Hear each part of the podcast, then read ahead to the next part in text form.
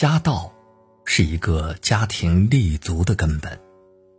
曾国藩说过：“道德传家，十代以上；耕读传家次之，读书传家又次之，富贵传家不过三代。”严氏家训有云：“子孙虽愚，经书不可不读。”读书是门槛最低的高贵，是一个家族走向兴旺的起点。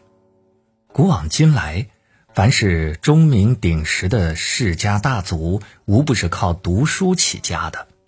范仲淹幼时家贫，父亲病逝，母亲改嫁，他只能借住在寺庙里，吃稀粥就咸菜，困了累了就用冷水洗面，不分昼夜刻苦读书。后来，他高中进士，成为一代名相，为子孙留下两句家训：“耕读莫懒，起家之本；自止莫弃，世间之宝。”范家后人奋发读书，代代名臣良相辈出。读书不是唯一的出路，却是非常公平的路，不计较天赋和出身。只看重努力和付出。金钱会用尽，权势会散尽，唯有学识可以一辈子跟着你，成为你人生的根基。勤可以开源，俭可以节流。人这一生只要勤俭，就会达到小富；一个家庭只要勤俭。就会达到小康。曾国藩说：“无论大家小家，士农工商，勤苦俭约，未有不兴；骄奢倦息，未有不败。勤俭持家，再穷的家庭也能兴旺；奢侈无度，再多的家业也会被败光。增加世代耕读传家。”祖上留有八字家训：猪、书、鱼、书、早、扫、考、保。言下之意就是养猪、种菜、喂鱼、读书这四件居家之事，以及早起、打扫、祭祀、牧林这四种治家之道。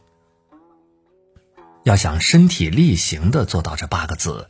就必须保持勤劳节俭。曾家世代以此为训，培养了良好的家风，维持了数百年的辉煌。《礼记》中说：“父子笃，兄弟睦，夫妻和，家之肥也。”父母子女感情深厚，兄弟姐妹相处和睦，夫妻之间同心同德。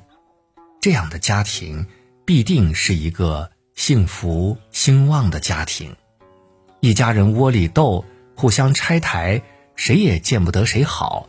再富裕的家庭也必定会败落。一家人手牵着手，再苦再难一起扛，奔着好日子一起努力，再穷也能发家。过日子本就是鸡毛蒜皮。勺子碰锅沿儿，一家人再亲密的关系也免不了发生矛盾，不妨呢多一些宽容，少一些计较，大事商量，小事体谅，错事原谅，家和万事兴，遇到一点小困难也能够顺利化解。《孝经》云：“孝悌之志。”通于神明，光于四海，无所不通。孝悌之家，其爱其诚，可以通达于神明，光照于天下。无论去到何种地方，都可以感应相通；无论去做任何事情，都能够成功。孝是孝顺父母长辈，悌是团结兄弟姐妹。父母是一个家庭的根，兄弟姐妹就如同枝叶相互缠绕，根若在，家就在；枝繁叶茂，才能够结出硕果累累。孝悌不仅是一个人的人品，更是一个家庭的家风。一个家庭若想长保安乐，必先让孝道代代相传，父子兄弟守望相助，大家族和睦了，一个个小家庭才更兴旺。俗话说得好，“忠厚传家久，诗书继世长。”家运能否长久，要看有没有忠厚之德。周易有言：“积善之家必有余庆，积不善之家必有余殃。”经常积德行善的人家，必定会有很多福报；经常做恶事的人家，必定会招来很多灾祸。心存善念，与人为善，时刻不忘忠厚二字，才能走好自己的路。过好自己的日子，让家庭的运道蒸蒸日上。